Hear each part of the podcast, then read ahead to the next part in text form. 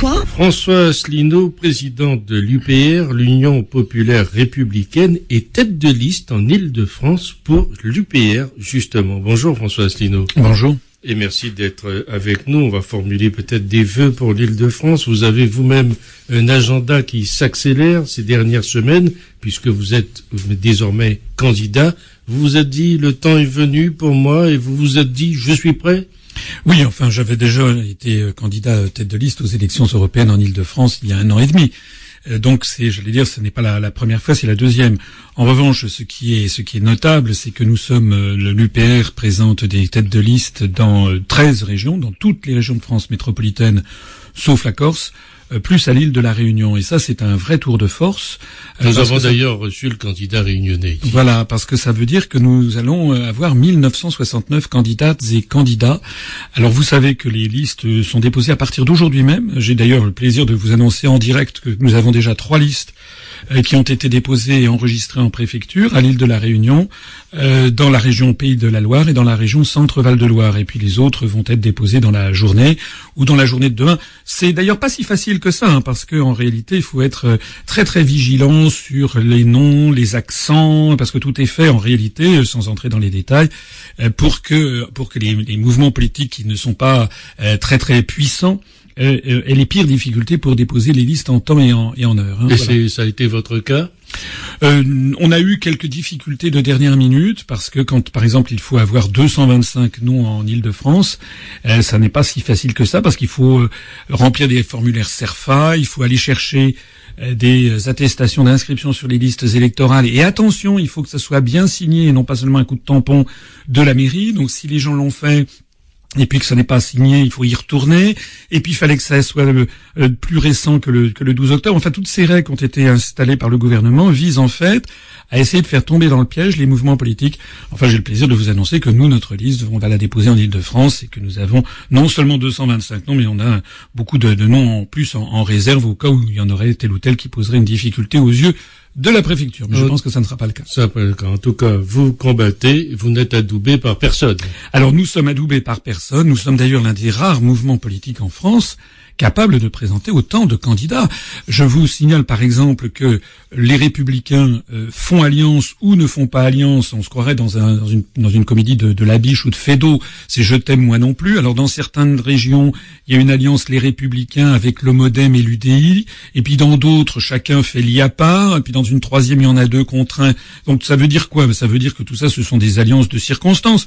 Et c'est exactement pareil à gauche, avec le front de gauche de temps en temps, avec le PCF, enfin bref, l'écologie des verts, tout ça c'est un peu voilà. En fait, on a affaire à des syndicats de placement. Les grands partis politiques sont des syndicats de placement de type, excusez-moi cet adjectif un peu désagréable, mais de type un peu mafieux, c'est-à-dire qu'on se répartit les places.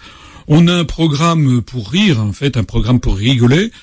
Et puis il n'y a aucune réflexion de fond là-dessus. Alors c'est la raison pour laquelle je pense, eh bien, de plus en plus de gens sont dégoûtés par la politique, et c'est aussi la raison pour laquelle notre mouvement politique, bien que barré de tous les grands médias, je parle des médias comme TF1, France 2 ou des grands journaux nationaux français. C'est vrai qu'on vous y voit pas. On ne nous y voit jamais. Eh bien, malgré cela, nous montons. Un sondage très récent qui a été fait par TNS Sofres nous donne 2% au niveau national, c'est-à-dire 2 fois plus que Lutte ouvrière, et nous commençons à talonner DLF de M. Dupont-Aignan. Je pense que nous sommes sur une tendance extrêmement positive. D'ailleurs, dès que je sors dans la rue à Paris, il y a des gens qui m'abordent maintenant. On sent qu'il y a la mayonnaise prend. Il y a beaucoup, beaucoup de gens qui vont sur Internet. Je ne parle même pas du nombre de nos adhérents. On va franchir probablement aujourd'hui le cap des 9000 adhérents. Donc nous sommes très confiants, d'autant plus confiants que nous nous sommes présentés depuis le 1er janvier à 15 élections, 14 élections départementales et une élection législative partielle. On a fait en moyenne 1,7% et on a multiplié entre 4 et 8 fois le nombre des voix que nous avions obtenues aux élections européennes l'année dernière dans les mêmes circonscriptions. Donc je pense... Alors on croise les doigts, tout le monde se mobilise beaucoup sur Twitter, sur Internet et par le bouche à oreille. Je pense que nous allons faire un score qui va surprendre la scène politique française et qui va mettre mal à l'aise un certain nombre de grands médias qui nous ont blacklistés. Alors, il faut qu'on sache un peu quelle idée de la région vous allez défendre. Et je vous pose cette question parce que vous avez été parmi les seuls à dénoncer la réforme territoriale qui crée les régions telles qu'elles sont aujourd'hui. Voilà. Alors, pour répondre à votre question, tous les partis politiques vont venir avec leur programme régional. Nous aussi, bien sûr. On a un programme qui, à certains égards, d'ailleurs, se démarque des autres. Par exemple, nous demandons que, sur les grands projets d'infrastructure, le Grand Paris, par exemple, pour l'Île-de-France, l'aéroport de Notre-Dame-des-Landes pour Pays de la Loire, les lignes à grande vitesse pour l'Aquitaine, la grande route nouvelle, la nouvelle route du littoral pour l'île de la Réunion, eh bien que pour ces grands projets d'infrastructure, on demande l'avis des populations, c'est-à-dire qu'on fasse des référendums. Voilà, pour trancher sur ces sujets clivants. On fait des tas d'autres choses. On propose, par exemple, on refuse la privatisation des trains, du TER, vous savez, des trains, express régionaux qui est prévu à horizon de 2019 par l'Union européenne. On s'y refuse. On veut mettre le paquet sur les artisans, les PME, c'est-à-dire les pourvoyeurs d'emplois locaux. On veut mettre également le paquet sur les services publics. On veut inciter les collectivités territoriales, ça sera qu'un rôle d'incitation, mais les collectivités territoriales à revenir à des régies pour l'adduction d'eau ou l'assainissement pour éviter la flambée des coûts pour à chaque fois que ça a été transféré à de la gestion privée. Bref. On a toute une série de programmes que les auditeurs peuvent aller se renseigner. Alors, les autres partis aussi, bien sûr, ont un programme régional. Mais nous, ce qui nous distingue, je pense, des autres, c'est que on tombe pas dans l'hypocrisie. Qu'est-ce qui va se passer le 6 décembre, le soir du premier tour, à 20h15 sur toutes les télévisions? Eh bien, les journalistes ne vont plus parler des programmes régionaux. Ils vont se dire, est-ce que le Parti socialiste va ou non gagner ou perdre, enfin, il va pas en gagner, mais il va en perdre. Est-ce qu'il va fusionner avec qui et qui? Voilà, exactement. C'est-à-dire que les enseignements qui seront tirés le soir du premier tour, dès 20h15, ça ne sera plus du tout des enseignements concernant la région, ça sera des enseignements nationaux. Et on se dira, est-ce que le FN a fait ci, est-ce que le FN a fait ça, est-ce que les Républicains, est-ce que M. Sarkozy a réussi son pari, des choses comme ça. Donc, il ne faut pas oublier jamais qu'il s'agit d'élections certes régionales, mais avec dans un contexte et avec un écho national. Et c'est la raison pour laquelle, et vous avez raison de le souligner, que nous partons en guerre contre la réforme territoriale qui a été imposée au peuple français dans son dos et sans lui demander son avis. Alors, en Île-de-France, la région n'a pas été redécoupée. Donc, c'est peut-être un petit peu moins sensible en Île-de-France. Mais il y a beaucoup de régions en France. La Normandie, Nord-Pas-de-Calais, Picardie, Champagne-Lorraine, Alsace, Champagne-Ardenne, Lorraine-Alsace, Bourgogne-Franche-Comté, Languedoc-Roussillon, Midi-Pyrénées, Aquitaine, Poitou-Charentes, Limousin, etc. Toutes ces régions qui ont été au forceps fusionnées, d'ailleurs sans grande concertation avec les élus locaux. Eh bien, nous expliquons pourquoi. Pourquoi est-ce que les autorités françaises imposent cela? Pourquoi elles veulent fusionner les communes? Pourquoi elles coupent dans les dotations de fonctionnement versées aux communes, c'est-à-dire les fonds de l'État versés aux communes? Et pourquoi les autorités françaises veulent supprimer à terme les départements? Il y a Bruxelles derrière? Oui, mais non seulement il y a Bruxelles, mais il y a également l'empire euro-atlantiste, si j'ose dire. Parce que l'objectif qui se cache derrière, qui est un objectif qui est tacite, qui est caché aux Français, en réalité, c'est d'arriver petit à petit à démanteler la République française sans que les Français ne s'en rendent compte. Vous poussez pas un peu loin le bouchon, là? Non, je ne pousse pas le bouchon. D'ailleurs, mais si on lit entre les lignes, on voit très bien le projet. Et regardez ce qui se passe en Espagne avec, par exemple, la Catalogne, au Royaume-Uni avec l'Écosse, en Belgique avec la France, la Flandre.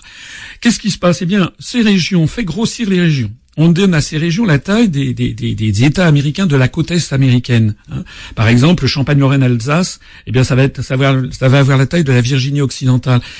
L'idée, c'est d'avoir des grosses régions ou de la taille des Länder allemands, et puis ensuite de donner de plus en plus les mains libres à ces régions, de plus en plus de pouvoir, et puis de dire aux régions, vous allez traiter directement avec Bruxelles. Mais viendra un moment à partir duquel, dans 5 ans, dans 7 ans, dans 8 ans, eh bien, les gens diront, mais finalement, à quoi sert le niveau national? Hein. Ça s'accompagne d'ailleurs de deux éléments très importants. D'une part, la promotion constante de la langue anglo-américaine pour parler au sein de l'Europe. Et d'autre part, le développement des langues régionales avec le projet qui, pour l'instant, a été arrêté par le Sénat il y a quelques jours, le projet que François Hollande voulait relancer de charte des langues régionales ou minoritaires. C'est-à-dire, en fait, pour installer la dislocation de l'unité nationale, de l'indivisibilité de la République. Et puis, il y a encore un autre projet qui va dans le même sens, c'est le projet de traité transatlantique TAFTA, négocié dans le dos des peuples, pour avoir une espèce de marché commun généralisé entre l'Union européenne et les États-Unis d'Amérique, c'est-à-dire en fait remettre le pouvoir à toute l'oligarchie financière qui tient le système. Donc il y a un vrai projet. Avec toutes ces idées-là, on est loin de la région, des préoccupations régionales. On n'est pas du tout loin. Écoutez, nous, on ne prend pas les Français pour des imbéciles. C'est ça la différence. En venant dans vos studios, je voyais des affiches de Madame Pécresse, candidate des Républicains, qui parle en guerre contre les bouchons routiers. Bon, je voyais Monsieur Dupont-Aignan qui dit à automobilistes, révoltez-vous, vous êtes méprisés. Mais ça, c'est vraiment se moquer du monde. Ça, c'est vraiment prendre les électeurs pour des moins que rien. Nous, on essaye d'expliquer aux gens, voilà ce qui se passe. Parce que ce qu'il faut dire aussi, c'est que c'est pas ces élections régionales qui vont changer le taux de chômage. C'est pas elles qui vont changer le fait qu'on est engagé derrière les États-Unis pour aller faire des guerres illégales au Moyen-Orient ou en Ukraine. Toutes ces grandes données, que ce soit l'économie, le social, la destruction des acquis sociaux, etc., ça se règle au niveau national et c'est sous les contraintes des traités européens, c'est sous les contraintes également de l'euro et de la Banque centrale européenne. Donc nous, ce que l'on dit, c'est que bien sûr, on a un programme régional, mais c'est un programme qui, par nature, est forcément de second ordre. Aucun parti politique ne peut, avec le pouvoir dévolu aux régions, redresser la courbe de l'emploi, ni non plus mettre un terme aux délocalisations.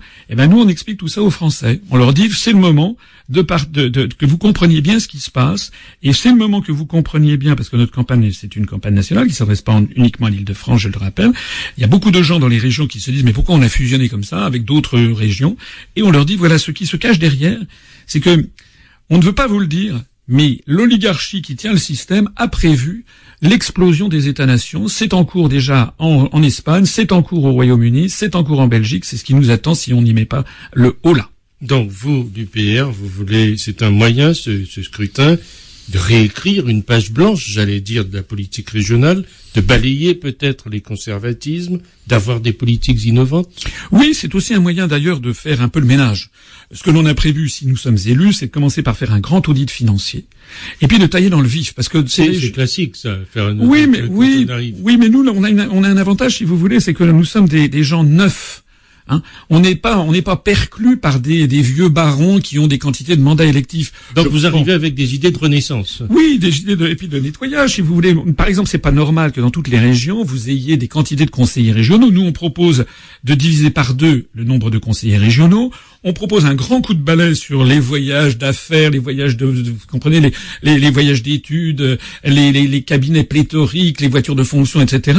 La France, les gens s'appauvrissent à toute allure en ce moment. Eh ben, il faut donner l'exemple, et en donnant l'exemple, ça commence par ça. D'ailleurs, nous, on donne l'exemple nous-mêmes, parce que pour notre campagne électorale, eh bien, nous ne pouvons compter que sur nous-mêmes. Nous n'avons pas d'argent qui nous soit versé par qui que ce soit, sauf par nos adhérents et nos sympathisants.